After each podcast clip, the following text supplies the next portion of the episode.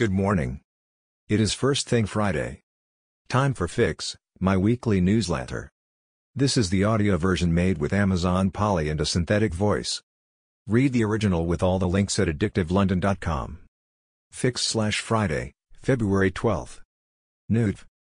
In our deep dive on Newt this week, we focused on the Super Bowl, and how it proves the value of creative, and on sports.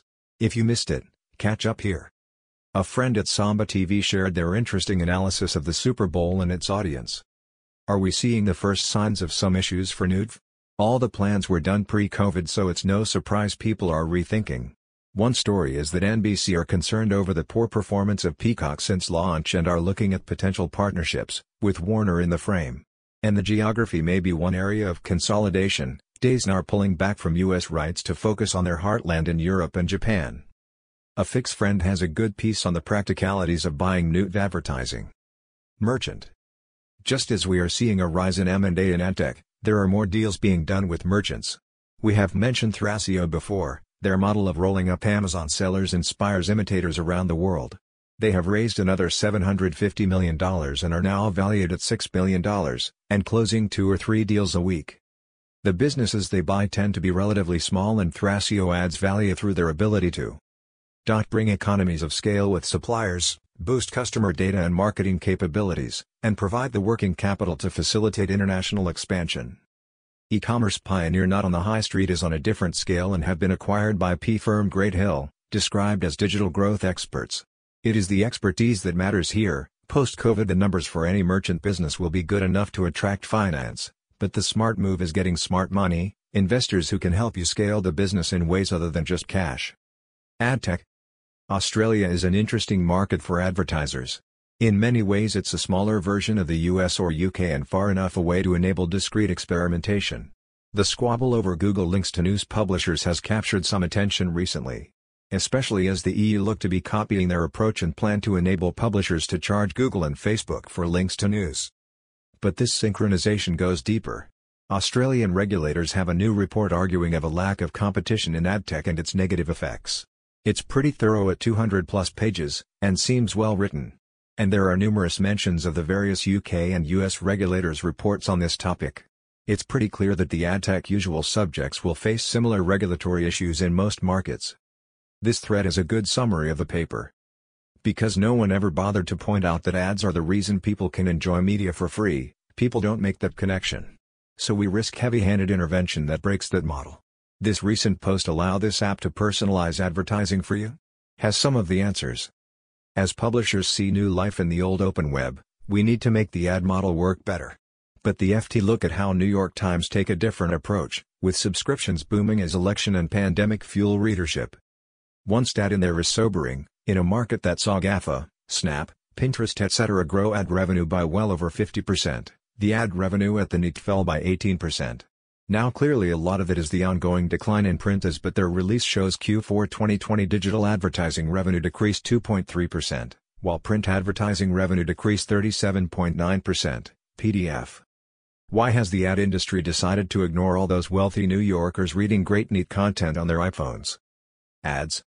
Snap reported great results this week. Daily active users are up 22% to 265 meters and revenue grew by 67% but their honesty on the call afterwards about Q1 caused their share price to drop.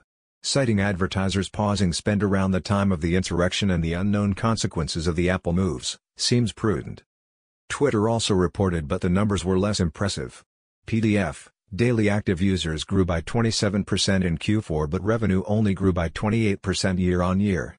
Against the performance of Snap, Google, Facebook and Amazon this indicates a problem. As Fix friend Richard Kramer points out in this CNBC interview. TikTok. Kuaishou, a Chinese short-form video app, inevitably described as a TikTok rival, iPod in Hong Kong this week, reaching a valuation of $160 billion as shares surged on the first day of trading. Such demand must be tempting for those who were planning the TikTok IPO, which may be back on. The new U.S. administration is backing away from the Trump ban on TikTok and other Chinese apps. Audio in the latest Spotify results the number of users is up 27% and the time spent is up too, something they are keen to attribute to podcasts. Paying subscribers were up 24% to 155 meters. Clubhouse continues to grab attention. This explainer may be helpful. And this Substack looks at how it could work with music, pointing out that the sound quality in Clubhouse rooms is generally poor. I think the success of Clubhouse will inspire a lot of audio products and a music focus seems obvious. Could that be something Spotify lean into? Mark Cuban is launching an app that combines Clubhouse with Cameo, so creators can monetize their conversations. And it's no surprise that Facebook are building a clone. Apple. When we started using the term GAFA, Apple was key as the devices and apps were constantly changing. Then things settled down and the main story was their growth. But now they are back in the spotlight with numerous areas of great interest. The App Store ecology is looking a little fragile as big brands try to escape it and regulators consider its workings. With their privacy push they are shaking up the advertising world, and it feels like there is more to play out here. This week I heard of publishers with lots of inventory on Apple News, that isn't really monetized at the moment. Apple TV is getting some traction, they just won the bidding for a high-profile move Dolly, and are building a slate of high-profile originals. There is huge anticipation over new products, the glasses are on the way but maybe the car isn't. Hyundai denied they are in talks with Apple. But they have been, so we should watch this space. For a big picture view of Apple there are two good pieces to read this week. A long Bloomberg article looks at how Tim Cook has managed the company post-Steve Jobs. A typically long piece from Matthew Ball on the Apple metaverse also breaks down the growth of Apple, but concludes it has too much power, ending with this. Yet problems arising from Apple's controls are becoming larger every day, as is the company's unprecedented strength. The future of the global economy is digital and virtual. Broad prosperity depends on platforms that compete to create value for developers and users, and that give birth to new platforms that do the same. Apple is not meeting the moment.